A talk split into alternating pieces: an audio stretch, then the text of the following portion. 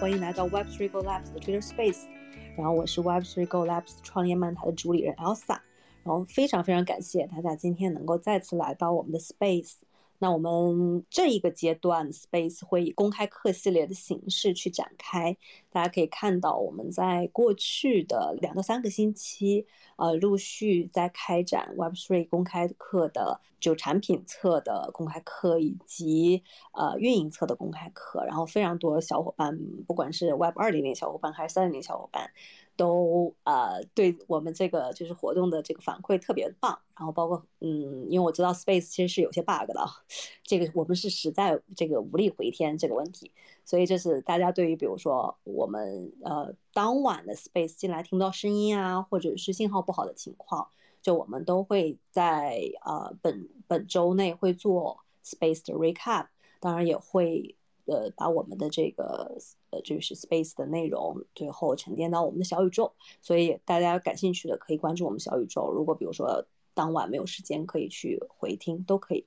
那反正开始之前，我还是老规矩吧，先介绍一下 Web3 Go Labs 以及我们目前在做的事情。然后我们呢是一个 Web3 的创新实验室，呃，目标是帮助呃早期 Web3 的这个创业者。然后我们现在目前主要 focus 在呃去帮助华人的 Web3 创业者。嗯，那我们计划会在这个实验室里搭建三个板块。第一个就是 Web3 的创业孵化器，以孵呃，那我们会将以孵化器为中心去开展服务于 Web3 创业者的呃，包括道组织啊，然后创业者的教育中心啊等等这些板块。那如果就是今天来参与我们 Space 小伙伴啊，嗯，你看好 Web3 或者已经 All in Web3 或者在路上，那无论你是哪一个侧的。人，比如说我是产品侧的、开发侧的，然后或者运营或市场侧的，呃，甚至比如说你在社区里面做 Mode 或者 OG，呃，whatever，我们都非常欢迎大家来勾搭我。你可以来 DM 我，可以添加我的 WeChat 或者是 Telegram，然后或者在 Twitter 上 DM 我们都可以。嗯，我们你都可以触达到我，好吧？呃，那么我们今天是公开课第三期，呃，挺有意思一个事情。我其实我跟那个 Aaron 在。我记得应该是在六月份的爬山活动的时候，我们其实是面基过的，对。然后面基过了之后，我们很快就有聊到说，有一次我们去，就是我们就聊到说，在线上聊到说，其实女性力量在 Web3 里面的角色越来越重要。当然，同时女性承担的这个角色，呃，目前更多的会偏就是我们说商务侧和市场侧。所以今天我们。的第三期其实就在聊来聊一聊 Web Three 产品如何落地品牌全球化，而实际上我们都非常清楚，对于一个品牌来说，落地全全球化，在市场由营销规划以及市场的策略落地这两个板块，需要有非常长板性的人和这个角色来去填补，那它才能够真正完成整个市场的落地啊和用户的抓取。那就是因为其实可能我们在上一个 cycle 去聊这个话题的时候，大家会觉得他会觉得他没有土壤，是因为呃那个时候我们说 crypto 大部分的项目，呃或者 Web3 大部分的项目都在落地 infrastructure，就是非常技术层的一些东西。那反而可能到了这个就是目前的这个阶段，大家更多的会看到我们就说市场人的这个角色啊，就是市场在呃很多生态推进到这个。我们说中段或者兴盛期所承担的非常非常重要的一些作用，呃，包括就是我最近聊了很多这个小伙伴，他会提到说，我认为一个好的产品不是就 Web3 一个好的产品，不仅仅需要技术和，呃，就是不仅仅需要开发或者技术就能真的把它做得非常非常好。如果一个产品 Web3 产品想要出圈，想要去将自己的生态力量做的，就是我们说。垂度和丰满度很高，就确实需要非常专业的市场侧、品牌侧的一些专业的行为。呃，那所以今天我们就聊到了关于呃市场作为一门一门学问，在 Web3 里面目前承担的角色以及落地的问题。然后今天我们邀请到了三位非常头部项目的。呃，亚太的市场负责人，然后来跟我们聊一聊关于 Web3 项目如何去落地品牌全全球化，以及在落地品牌全球化中的思维方式和这个呃呃策略落地上面的一些分享。然后非常欢迎今天三位呃小姐姐啊，我先来介绍一下，分别来自 Oasis Network 中国区宣发 PM Aaron，欢迎 Aaron。然后呃呃，我们还邀请到了 US 网络基金会市场负责人 Vera。然后我们还邀请到了 Aground Foundation APAC Marketing 的呃修齐。然后三位小姐姐可以先跟大家来做一个呃简单的自我介绍，就是包括哎呃你叫什么呀？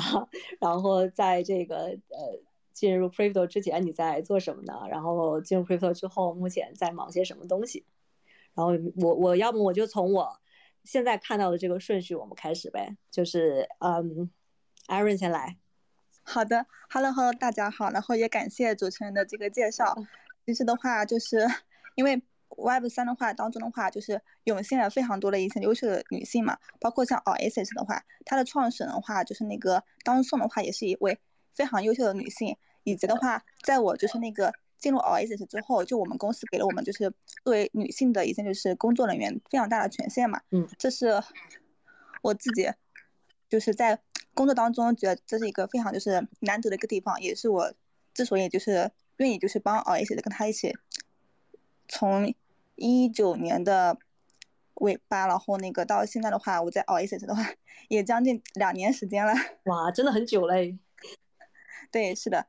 然后我在进入 Oasis 之前的话，我之前的话在区块链当中的一家媒体从事过。然后在那个之前的话，我是在那个凤凰网就是工作嘛。因为我自己本身的话，大学的时候学的是新闻学，然后 以及非常巧的一点就是。我本科的时候，我的那个毕业论文，我就围绕着就是那个 媒介中的就是那个性别力量。然后，因为我自己的话，有一些女性的这么一个角色在嘛，然后我比如说是思考问题的时候，就会把，比如说是一些性别东西就是放进去。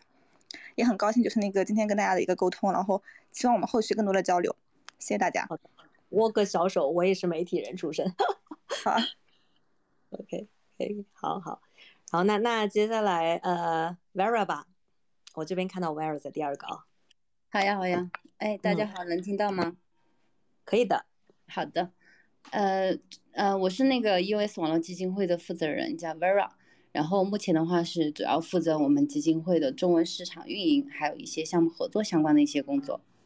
然后呃，给大家就是简单介绍一下我们的 US 基金会，呃，我们主要是为 US 社区的话。搭建一个信息桥梁，就是帮助 US 网络基金会统一一个未来，并提供一些资金、技术、运营的一些基础的支持，然后来促进我们 US 生态的繁荣。然后我们，呃，我的另外一个身份的话，目前是素质游民，然后目前的话主要是在国内旅居，然后旅居了八个城市。未来的话，也是以这种呃分布式办公的方式来来参与这个 Web3 的建设。然后，嗯，很感谢今天 Web3 Go 的邀请，然后很高兴可以通过这个机会和各位呃小姐姐们一起分享交流。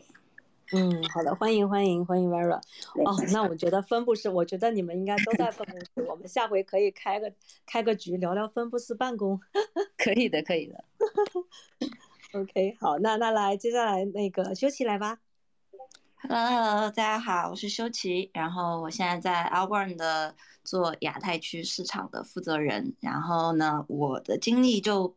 比较简单，就我毕业之后一直是做的媒体相关的，然后在迪拜做的媒体，然后后来一八年回国之后就一直在 Crypto 做市场方向的工作。嗯，今天我也很高兴能参加这场活动啊，因为很少有活动专门是去讨论。品牌运营啊，落地啊，这样的内容一般性都是大家讨论各自的项目，所以我也希望能跟在座的各位嘉宾多学习学习一些经验，然后用在我们自己的项目上面。感谢大家。OK，欢迎欢迎，那我们就开始吧，就是长话短说哦，就直接开始我们今天主题，就是第一个话题，就是我们来探讨一下说，因为因为可能。很多就是进入 Web3 的这个市场侧，或者我们说之前就大家可能是在媒体侧工作的小伙伴，他会会第一个问题就会问说 Web3 的市场做点啥？然后他跟我们呃传统意义或者说因为有一些目前我能接触到很多啊二点零啊或者移动互联网进来的一些市场，他会说嗯有什么不同吗？所以这是第一个问题，我们可以先来探讨一下 Web3 目前在 Web3 世界里面的项目市场都做些什么工作，然后呢，它跟其他的一些行业相比较，我们在市场做市场的时候，一些思维方式有什么不太一样的地方？那就就 Erin 先来。好的，好的。然后针对这个问题的话，其实我也有非常多的思考嘛。然后目前的话，就 在我看来，主要的话就是我们所说的 Web 二的话，就是其实是我们对它是有一个就是就印象的，就因为我们使用 Web 二的产品就非常就是那个多，然后我们就知道什么是 Web 二。但其实对于 Web 三的话，这是一个非常早期的概念，就包括我自己 all in 在里面的话，就以及我们身边非常多的从业者，依依然就是处于一个就是快速学习，然后就是进一步在探索这个 Web 三到底是什么东西的这么一个阶段当中。然后这是我认为就是 Web 二跟 Web 三的一个很大的一个区别。另外的话，因为 Web 三的话，它主要是一个去中心化嘛。以及的话，它跟那个传统的，比如说我们 Web 二的话，它是一个公司制度，然后 Web 三的话，我们就是那个要把它就是一个权力分散，然后相当于做一个社区，这里面的话是有一些概念层面的一些就是本质的一些差异的。然后回归到这个市场的工作，其实这两者之间的话还是有比较就是本质的就是相似的点。就我们在为一个公司就是那个服务的时候，肯定就是要向这个市场去那个介绍我们的产品，通过就是。组织各种各样的活动，线上的也好，线下的也好。然后的话，其实主要的就是一个点，就在于 Web 三的话，目前就是非常的朝阳，非常的新颖。我们可以就是通过一些通俗的一些易懂的方式，然后把一些复杂的概念把它简单化。嗯，对。Web 二的话，就比如说会有一些实体啊，或者就大家会对它的一些产品形式会理解理解更加深了，然后大家就会可能。做市场的话会更容易一点，但 Web 三的话，就是我们需要就是比较多的采用就是举例子啊，或就是等一些形式，就是先要先做，就是可能 Web 三的这个市场的就小伙伴首要首要先做的就是市场教育，我这个产品是啥？就大家可能在在广谱性范围内他理解不了啊，对于很多用户是这样子的，对，嗯确实是，尤其比如说 OS 在做的是这个隐私赛道。就很多人更是嗯一头雾水，对，什么是隐私？因为我们对于隐私会有概念嘛，隐私是我们就是隐秘的一些数据啊，等等等等。那 OS 它做的是什么呢？它可以把这个隐私的话，就是怎样怎样做成一个产品呢？这些东西对于很多来说可能会比较复杂嘛，那我们可能会比较就是那个用一些就是更加简单的方式，让他们去更多的理解。然后 Vera Vera 也可以讲讲从你的角度，这个大家就可以从自己的这个工作实际的经验出发，可以聊聊，嗯，就是。好呀，嗯，我先简单介绍一下，其实我是从一八年入圈的，然后在这之前的话，我是在那个传统金融公司还有互联网公司都有过工作经验，然后嗯，并且的话，我一直从事的是市场运营相关的工作，啊，我呃，针对这这个话题的话，我可以分享一些我过过往的一些实际的经验和看法，然后跟大嗯跟大家去探讨一下。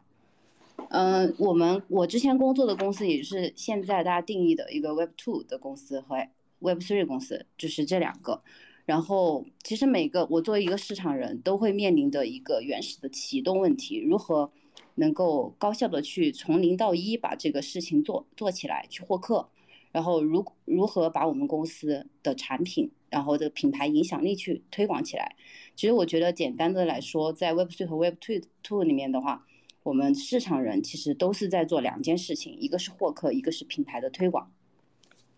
然后，嗯，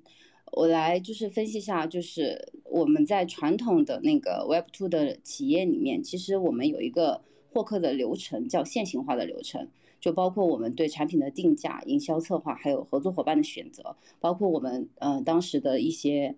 呃市场营销渠道的一个对接，就是它是一个线性的东西。然后呢，它的那个效果，它的落地形式的话，其实是根据我们的那个用户转换量、网站点击，然后我们的留存、我们的复购来做一个评估的。所以这一块是 Web Two 领域我们之前做的事情。但是进入 Web Three 领域之后，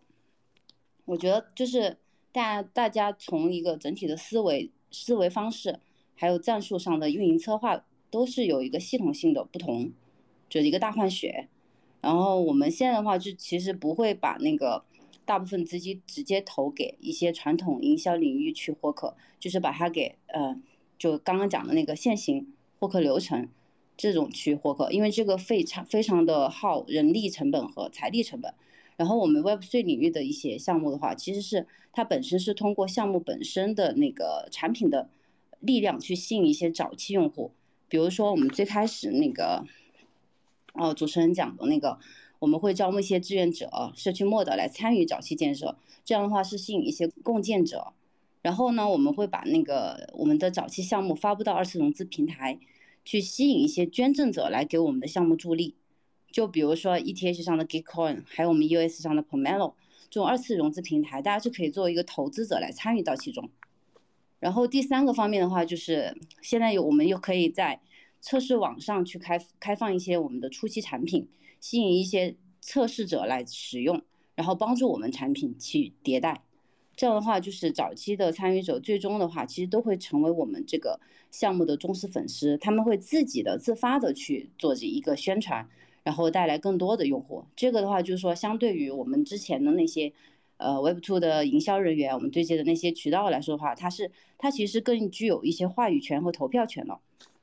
然后，然后这些早期用户的话，往往也会就是得到项目方的一些啊，比如说空投回报。或者一些呃其他的一些福利，对，就是嗯，简单来说，就是 Web Two 的话，其实它的目标用户其实是呃营销方向化，其实用户，然后通过一个现行的流式营现行的一个营销方案去获客，然后 Web Three 的话就是吸引一些共建者、投资者，还有我们的伙伴，然后甚至可以以一个道的形式来加强我们社区的凝聚力，然后来做这样的一个事情。对，这这这个我还挺有感觉，因为我我有我有一些朋友是在在阿里做市场，就是市场层的，就是他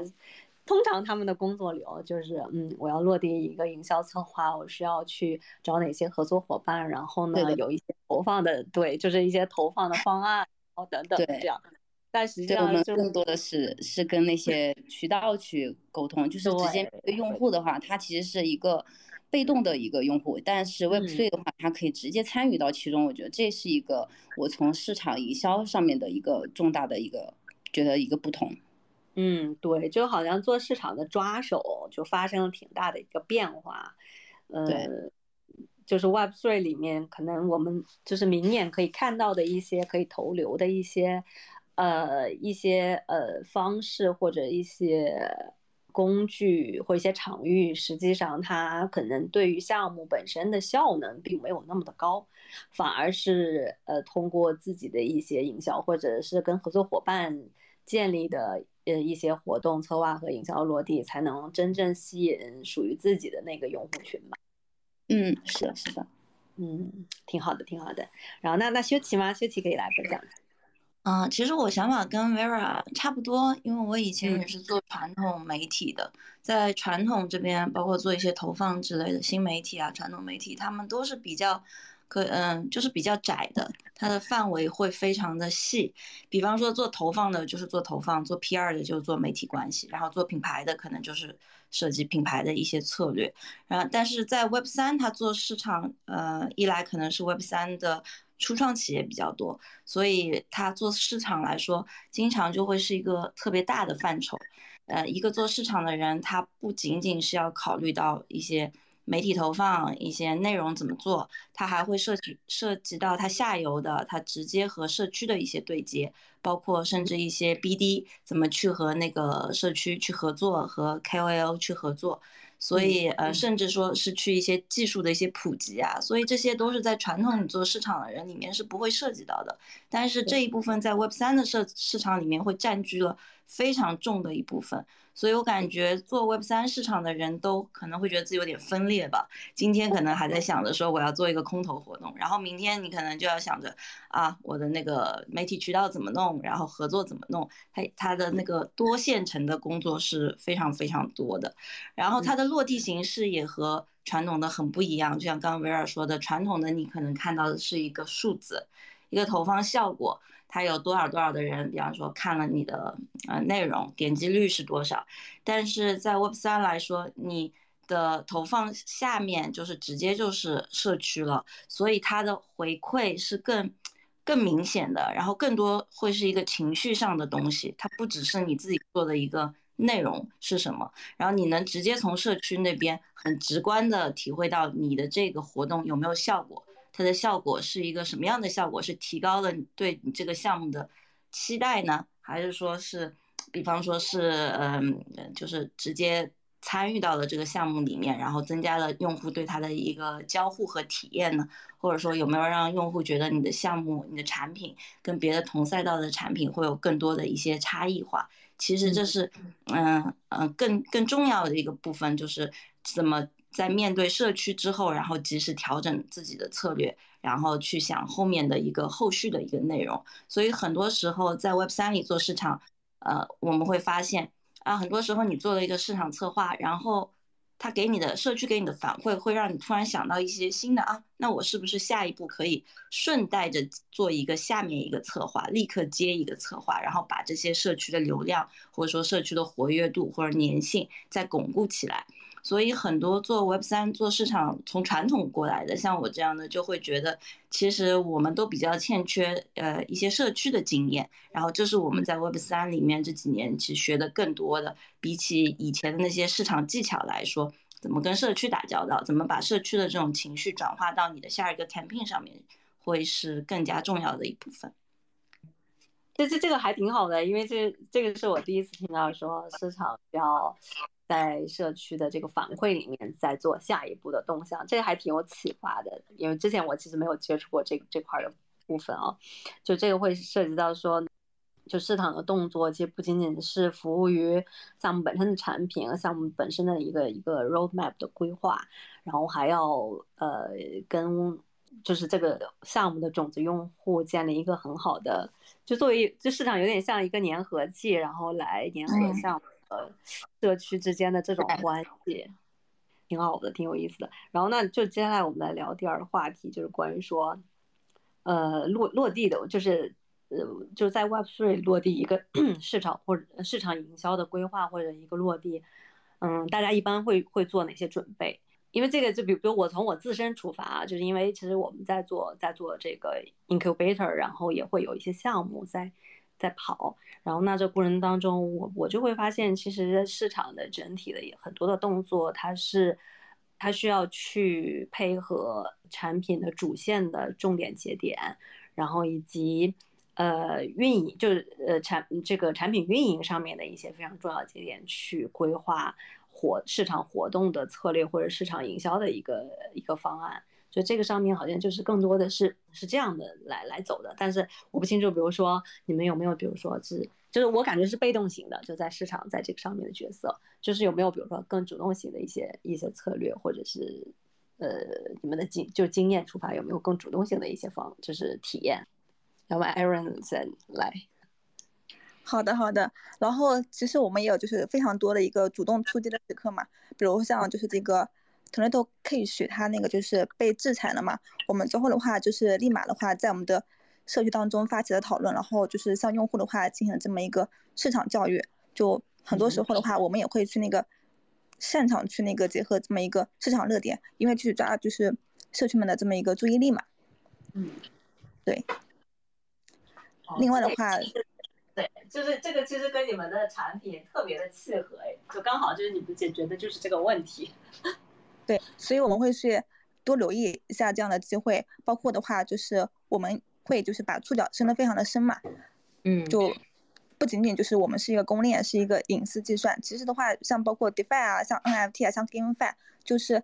类似这样的一些市场活动，如果说我发现的话，那我也会去联系，比如说主办方，然后那个我们也可以就是过来参与讨论，嗯，就要有主动，非常主动，要就是展示自己的力量。了解，OK，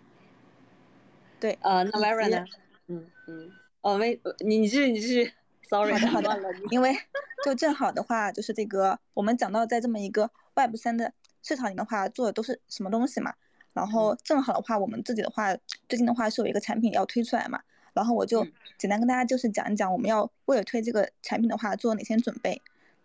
这个产品的话，对，它是一个协议，然后的话，它是这个整个行业当中首个，也是也是唯一一个就是 EVM 这样的隐私 Platform，它叫那个 Sophie，然后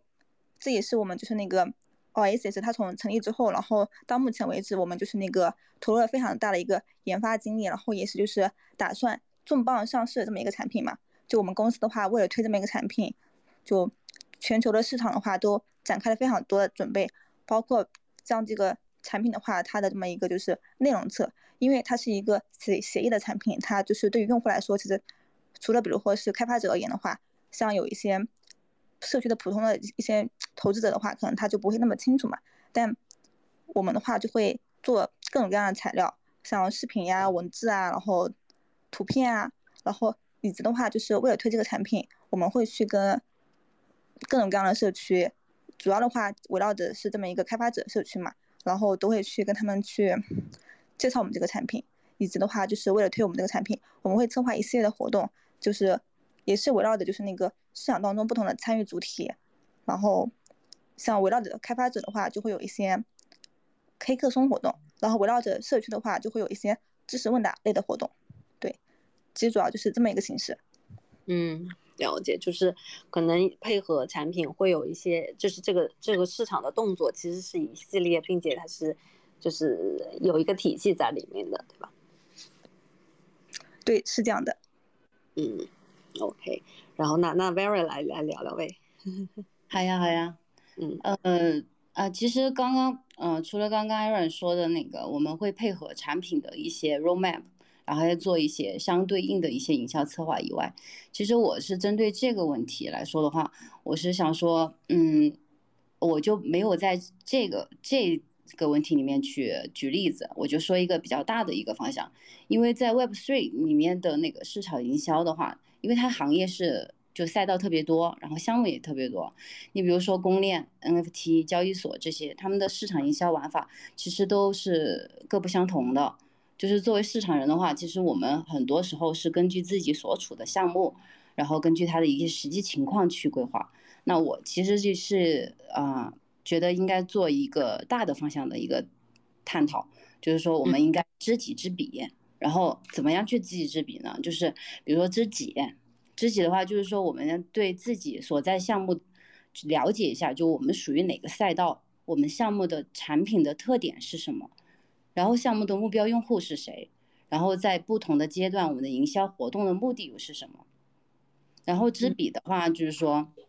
嗯，和我们就是项目相同的赛道，那些竞品有哪些？然后竞品做哪些相关的市场活动？他们的效果如何？然后在我们这个赛道里面的话，用户就是我们刚刚说的直接面对的用户群体，他们接受度最高的市场玩法有哪些？就做这些的，呃，等等的一些条件，就是做做到一个知己知彼，然后结合我们本身的项目的话，去去根据 roadmap 的话去做营销策划。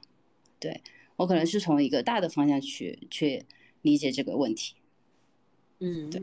这个确实是，就是会涉及到就目前的赛道特别多，而且从底层往上去看，就是发现说。呃，所有的链或者所有链，就是公链或者是生态，我们来说，就大家搭建的，就是实际上都是 to B 的，非常 to B。所以做做 to B 的这些生态的市场和，比如说我们说，呃，再往上面上的就是工具层啊，或者应用层，真正 to C 的一些产品的这个市场所做的，呃。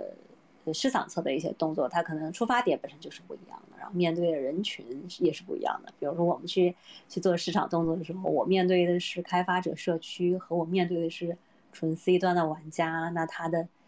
方式方法和和内容侧要做什么东西，确实是完全不一样。对，这个其实我还挺好奇的，就是因为，嗯，因为三位都是，嗯，都是偏偏是就是生态啊或者公链这个部分的，因为其实。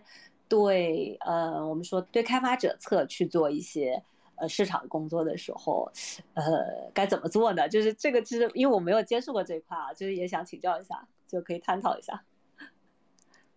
其实就像艾瑞说的，我们公链的话，其实呃，对于开发者的需求是非常大的，也是它也需要用户之一嘛。其实我们如果是想要公公链就是比较好。就是生态能出圈，或者是能发展的很好的话，其实我们是非常需要去开发、吸引开发者。那最常见的一个高效的的话，呃，就是黑客松。我们会跟一些开发者社区去，呃，谈不同的，比如说现在的话，GameFi 比较呃，不是一个很好的趋势，NFT 是一个很好趋势，那我们就去谈一些细分赛道的一些黑客松活动，然后去吸引大家过来，用激励的方式去去做到这个事情。了解。OK 啊，然后那修琪可以聊到这块吧，就是一个是，嗯，你做 Web3 市场营销的这些呃规划或者落地的时候，有哪些触手，怎么做这些准备？嗯，好，我我是还是回答刚刚那个就做准备的是吧？就刚刚不是提到那个就哦那个也可以聊，对对对，公链的这个也可以聊一聊，啊好，就就一起聊聊吧。好的呀。就是那个主持人刚刚提到，就是说产品是不是要根据自己的 roadmap，就是比较被动的来做营销？因为这个问题我觉得挺有意思的，因为我接触不少项目，大家的想法都不一样。有的项目会觉得我们要 already 就是产品出来了，然后有个清晰的方向之后，我们开始就把钱砸在营销上面，开始去让用户来体验。如果我没有一个产品，好像感觉用户每天在群里不知道干什么，也不知道聊什么。然后，但有的就会觉得说，我不管怎么样，我先做，怎么可能等到产品好了才开始弄呢？我们先把该预热的热起来，然后把一些内容先呃打出去。其实我真的觉得每个人的就是嗯方法不一样啊，但是我自己会觉得有几个点可能是需要准备的，不管你是想要等产品上来，还是说想要就是先开始做。总归要先做些准备嘛。第一个，就像刚刚 Vera 说的，你一定要做行业调查。这个传统的市场也是，然后 Web 三就更需要，因为其实大部分项目都会有一条比较明确的路线，就是说有有传统可以去去找一找。换句话说，你在同一个赛道里面，一般性的产品总归会一般性的应用，它总归已经有一个比较大的热点或者龙头了。其实如果对于你不大。熟悉或者刚开始做做那个宣传的话，可以去看看这个赛道的龙头或者比较火的这些项目是如何从一开始把它做起来的。呃，很多很多线上的信息大家都能搜到，包括他们的新闻点、他们的那个嗯一些资源，包括他们的那个和哪些 KOL 合作啊，甚至一些方式都能查到。研究了之后，然后再定自己的一个策略会更明确一些。再怎么说，你跟着一个成功的经验去试，失败的几率也会稍微低一些。然后，嗯，然后第二点就是一定要明确你的激励，因为 Web 三大部分的项目都是有激励的，就是嗯有币或者说有那个一些后面后续的一些权益，所以说很多 Web 三的市场动作都是围绕激励开始的。然后你会发现和不同的渠道打交道，它的激励方式也不一样。我们做市场知道，比方说我们跟社区打交道怎么给激励，跟 KOL 打交道怎么给激励，跟合作伙伴怎么给激励都是不一样的。所以在一开始最好能明确你有多少激励可以给，然后准备怎么给，是你做后续做市场一个非常能让你自己有信心的一件事情。因为如果你不清楚这一点的话，你也很难跟。你的合作伙伴去谈怎么把这个，就怎么把你们这个事情把它做得更更大，让更多人知道。然后后面一点就是，我觉得最好是有了自己的方方针之后，不要把资源投入的太过分散。就是我自己的一个想法，是因为。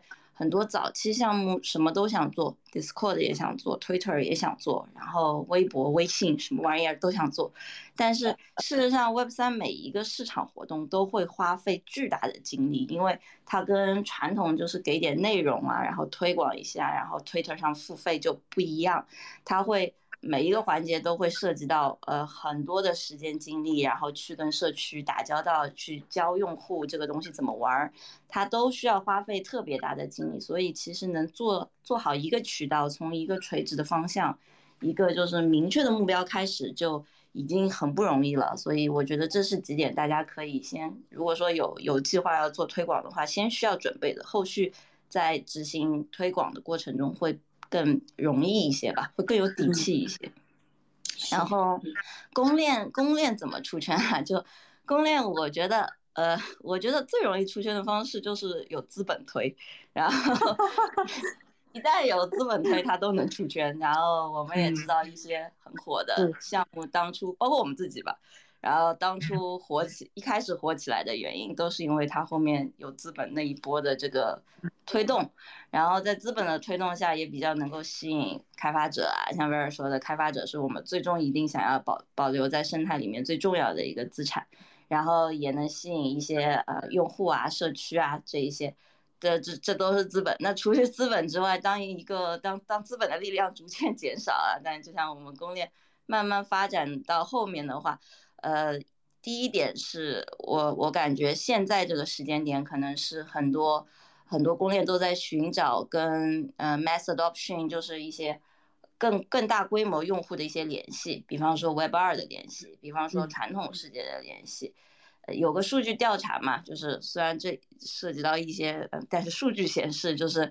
大部分的 crypto 拥有者都是嗯二十岁到四十岁左右的男性，可能这个比例占到百分之七十左右。那这些男性他关注的东西，比方说嗯世界杯，然后比方说什么呃赛车，还有说 NBA 这些东西，与他们直接相关的东西，其实是呃我们 crypto 公链其实喜欢接触的东西，因为。这些这些这些与他们直接相关的东西最容易触达到这一部分的人群，就像我们我们和世界杯呃有赞助的关系，然后我们现在在给世界杯 e v e r 在给世界杯做一个 NFT 的平台，然后马上也会推出，这里就做个小小的广告，然后就 是这些直接和这些这些呃潜在用户可能更接触到的东西是现在公链比较比较乐于去呃找的一些点。然后呃，还有一个就是，虽然我我觉得 Algo 上还没有，那但是以太坊上有，就是那个杀手级别的应用，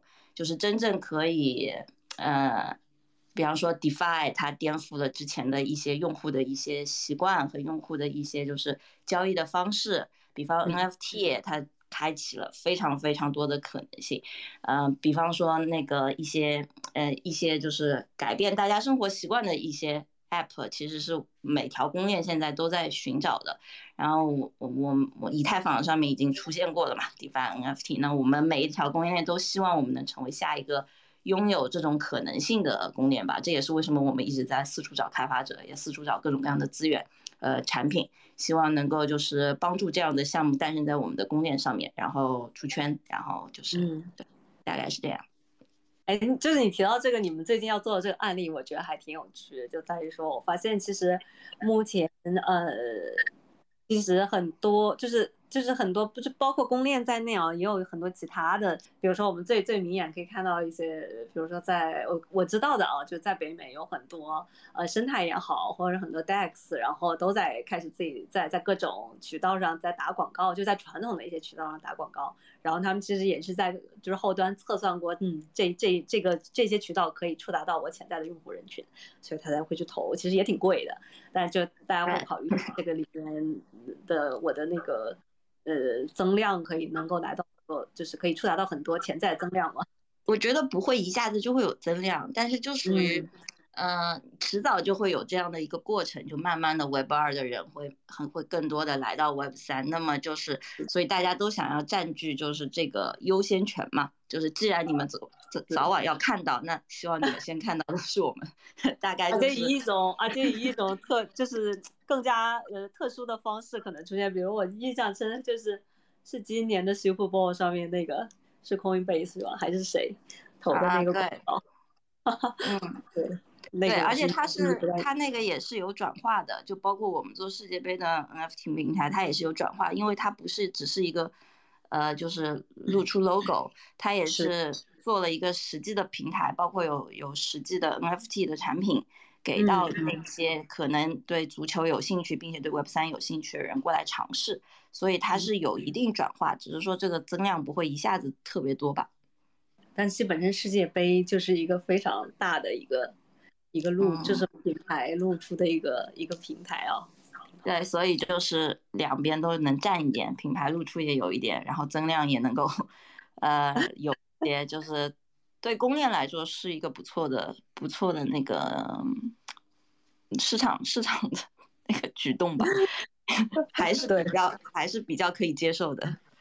是是可以的，对对对，这我觉得挺有趣的，其实我觉得挺有趣，挺好玩的。就那就因为你提到了，我就嗯，那我到时候要去上面看看，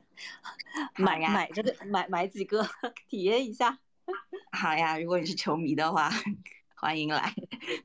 以去关注一下，挺好玩的。嗯，那其实接下来就我们可以聊一下，就是下半场嘛，反正呃剩下二十分钟，我们可以其实开放先聊一聊关于。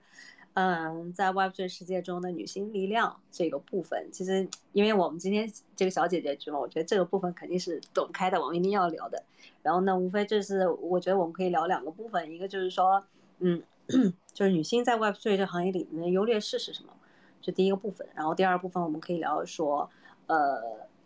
嗯，就是在在职业规划上面，其实我们有哪些更多的就是。呃，如何去增加女性在，就是呃，我们作为女性在这个行业里面一些天花板，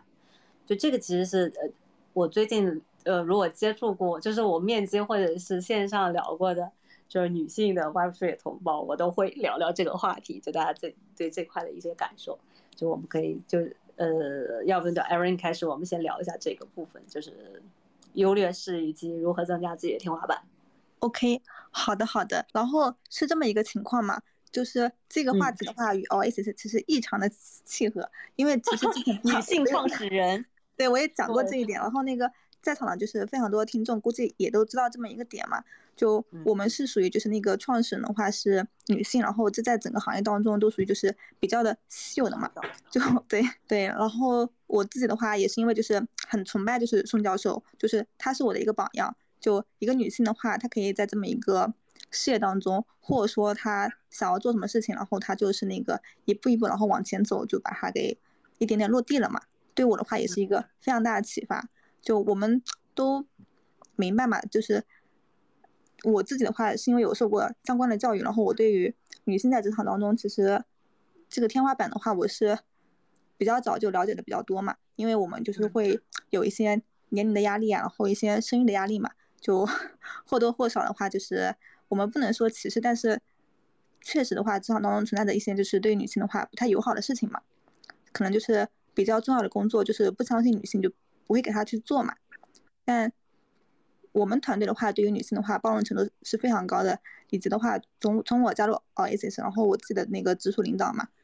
以及包括像我们总部的话，就是非常多的一些女性的话，大家都是想到什么就去做，然后我们就可以有一些直球的思维，就是。你不需要去畏手畏脚，然后领导的话也会鼓励你想去做，就是去做，就是试错嘛。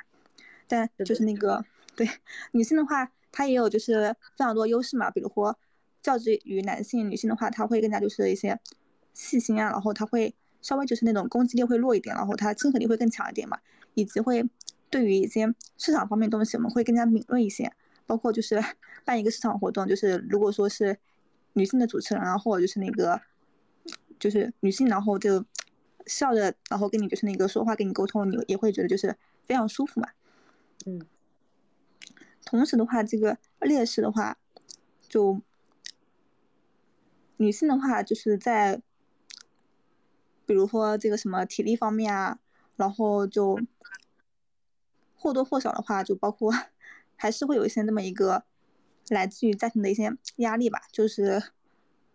这个是我我们可能都会提到一个事情，就是有的时候会什么，就是说家庭跟就是这么一个事业的话无法两得嘛。就这个问题的话，就是很多时候就是会有人去问，就是女性的老板说你怎么平衡家庭跟事业的？就一般就是大家不会对 男性的老板就是提这个问题。男性不需要平衡吗？就对啊，就是外部的话就会有这么一个，他们有一个刻板的印象嘛，就会看到一个比如说是女性的老板，他就会。问问他一些问题的时候，就会提到这么一个问题，但对于男性老板的话，就是自动会那个，就是忽略到这个问题，就很奇怪。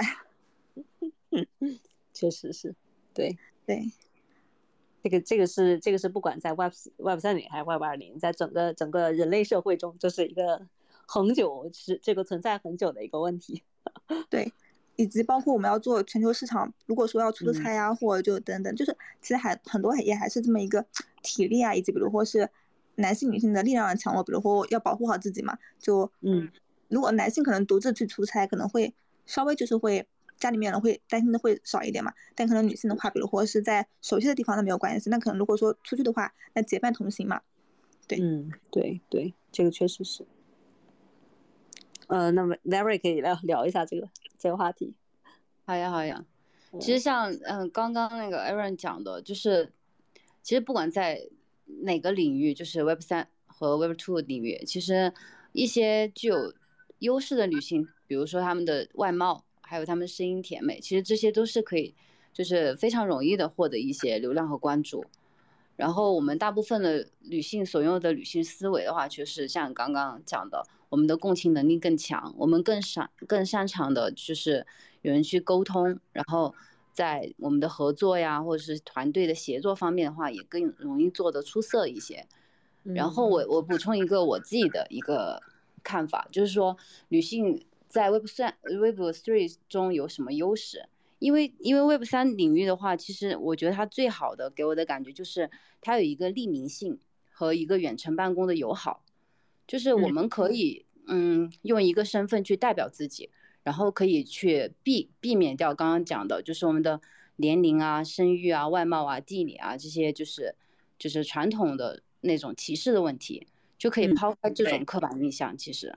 其实我觉得这个在 Web 3领域工作的话。这个匿名性的话，还有远程办公给我带来的感觉是，我觉得是不管就是男性和女性，他更加的平权一些，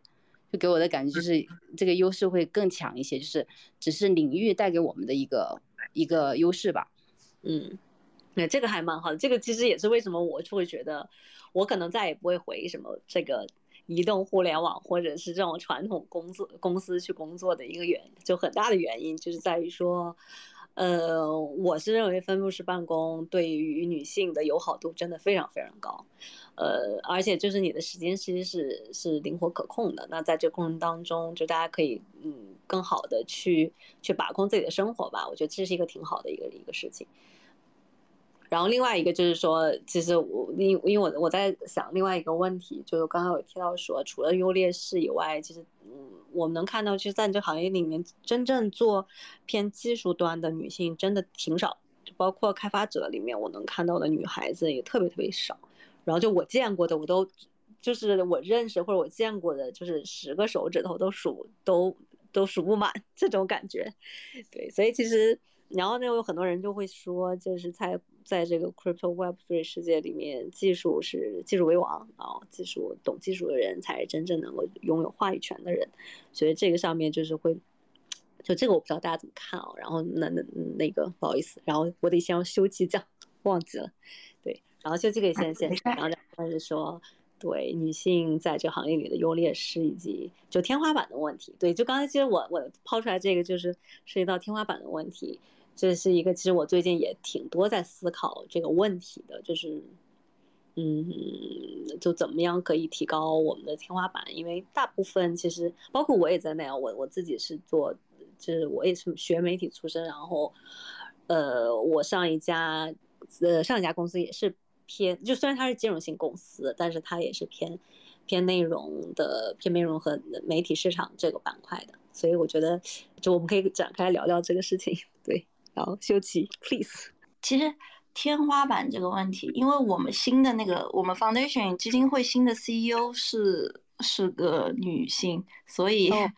所以我觉得其实还是可以挺高的天花板。就毕毕毕竟我们 foundation CEO 再加上他也是那个 board member 嘛，然后所以他等于已经做到和呃大多数男性一样，就是。他已经平起平坐，然后而且他来了之后，我觉得其实其实我觉得整个行业的女性的一个发展，很多时候也是需要他这样的人，就需要就是在高层有女性，并且他能带动下面的那个呃女性，然后更好的给他们一些更好的机会。像是我们 CEO 来了之后，就是他会特别重视我们做我们做一个就是 Woman in Blockchain 这样的一个。呃，一个倡议，然后他有在跟亚洲这边的 Women Blockchain 啊一些组织就很深度的合作，然后我们的所有活动，包括像这次去 Token 二零四九活动，包括之前在那个美国那个 Consensus 的活动，他都会专门留出一个时间给做一个 Women in Blockchain 的这样 breakfast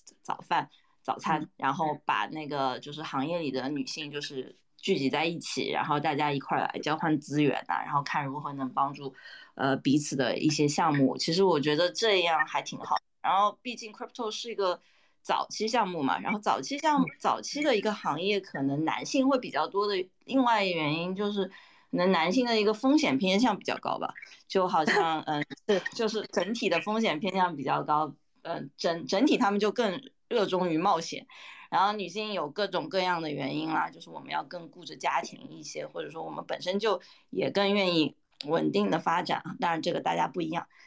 但是总体来说，可能男性更愿意去，呃，闯进一个这种风险更高的一个地方，而女生比较，sorry，女生比较保守，嗯，但是随着我们的行业越来越成熟，我觉得会会看到更多更多的那个女性领导人。事实上，我们呃，我们十月份过来的新的 COO 也是女性来着，就是一旦你有一个女性的比较上层的架构，你就会发现这个公司的女性地位一下就会往上提升，然后。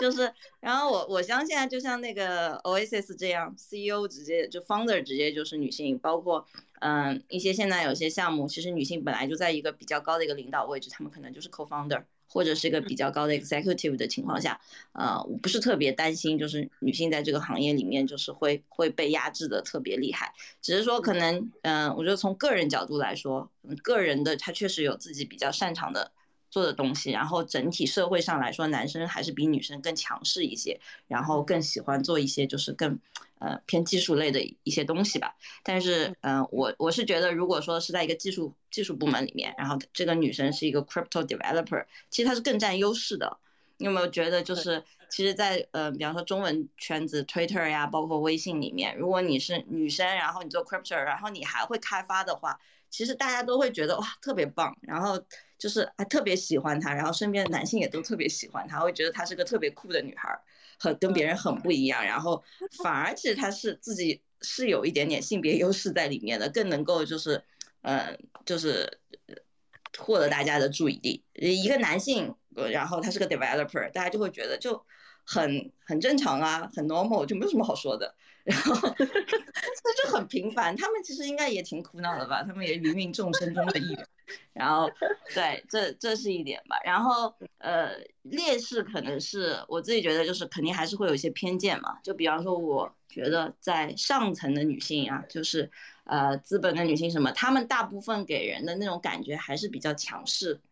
嗯，就是还是那种比较偏男士、男性形象的那种。就是这是这是因为整体社会的一种就是。嗯，定势吧，就他们总是包括他们拍照呀，包括他们可能发言呀，都是比较是偏向于男性的那种，就是比较呃确定性强，然后比较强势的那种。那可能就是呃对性格比较温和的人来说，那他如果他不愿意改变自己的性格，但是他想要提高自己的天花板，那可能现在可能还是会有一些限制在那里。但我觉得应该以后会见到更多多样性的女性在。在更高层那样的话，我会觉得更好一些。对对对，这个话题我觉得挺好玩的一个点是在于说，其实这个天花板的问题，我们能看到有一些女性已经打破了，嗯，但这里面肯定会会涉及到取舍，嗯，或者说在在时间上做出一些这个让步或者是调整，嗯，然后呃，等稍等一下，哦，我看到一个小伙伴好友请求发言，Ocean 是吧？那个 Ocean 小伙伴可以先等一下下，然后，呃，我们把这一趴聊完了之后，就是我可以邀请你上线，你可以跟我们一起聊天哦。对，然后就是这这我觉得挺有意思的点，就在于说这个女性力量在任何一个行业其实都会遇到这样的问题，都会遇到这种就在在晋升过程当中遇到遇到这样的一个困难或者阻碍吧。但是这个取决于组织里面有没有。就是女性女性的这种组织，或者是在高层里面有没有这种女性力量，这可能会决定了这个组织在女性这个事情或者这个话题上面的一些，呃，一是一些呃选择度啊，这个我觉得挺挺好玩的。然后，然后接下来就是我们可能就要聊一下，就是对于进入 crypto 这个行业的女性，或者进入市场的女性，就是我觉得我们每个人可以给她一条建议好了。然后呢，Iron 先来吧。我就以我的就是那个切身的经历，然后我来谈谈我的这么一个建议啊。就我感觉是是这样子的，就是大家可以就是那个勇往直前，然后那个就是勇敢的试错，就不要去考虑这个结果，就想做就把它给做了，哪怕比如说是做错了做的不好了，其实我们都是 nobody 嘛。就无所谓的。但是如果说这个事情如果没有做的话，我们只会有遗憾的，就往前冲就可以了。OK，Vera，呃，其实我是觉得，呃，我们从事这个行业以外，就是我们现在是在聊一个女性，然后聊市场这个本职工作嘛。所以我是很提倡大家去做一个 Web3 的斜杠青年。就是最好是把自己的身份，不仅仅是说我们是在某个企业里面的一个身份，我们更多的是在这个 crypto 世界里面去玩，在这个 Web3 世界里面去玩，用投资者的角度去玩，去体验产品，去探索，去获取财富。我觉得，呃，这个不仅能可以给我们带来就是财富上的收入，还可以去学习到不同领域、不同赛道的优秀项目，他们的市场啊或者运营方案，然后提升自己的水平，就是做一个斜杠青年。嗯，挺好的，就打开自己的，其实是打开自己的局限性嘛。我们有时候可能会把自己定位说，哎，我是市场人，呃，对，是运，我是我是运营的，然后或者我是做社区的，但实际上可能我我我也就自己还挺有感触，在于说我以前一直会说，嗯，我是一个做市场或者做媒体出身的人，然后呢，我之前有过金融相关背景的业务的体验，那但是呢。我一直定位就是我不是产品人，我看不懂产品，产品是你的事 情。但是我这今年我有个非常大的感触，就是在于说，当你就是放下对自己的那个标签的时候，你会发现。这也没什么嘛，就产品不就是那些嘛？就是当你去跟他参会，去了解他们在产品架构的时候，其实你也可以给到，就从女性视角，其实可以给到一些挺好的建议，然后包括产品叙事上面的一些事情。所以这个我就觉得挺这个建议挺好的，就是 Vera 这个建议就是说在于说，我们可能先要先放下自己的标签，投身进去就 OK 了。OK，那那修齐来吧。嗯，我结合一下他们俩的，啊，首先就是可以，然后本来写的就差不多了。首先，首先就是要喜欢 Web 三，我觉得，因为做市场呢，跟做技术可能跟做 research 的不一样，它就，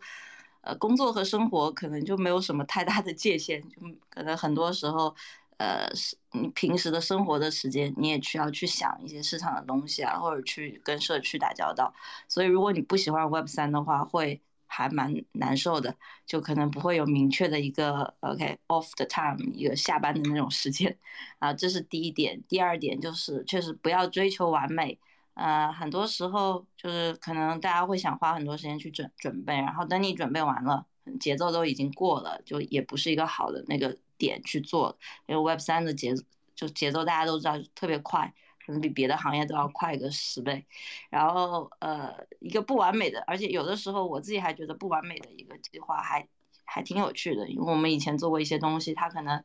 呃设计的时候有一些些小问题，然后但是它反而就在社区引起了不一样的一些回馈和反应，反而是你没有想到的一些小惊喜。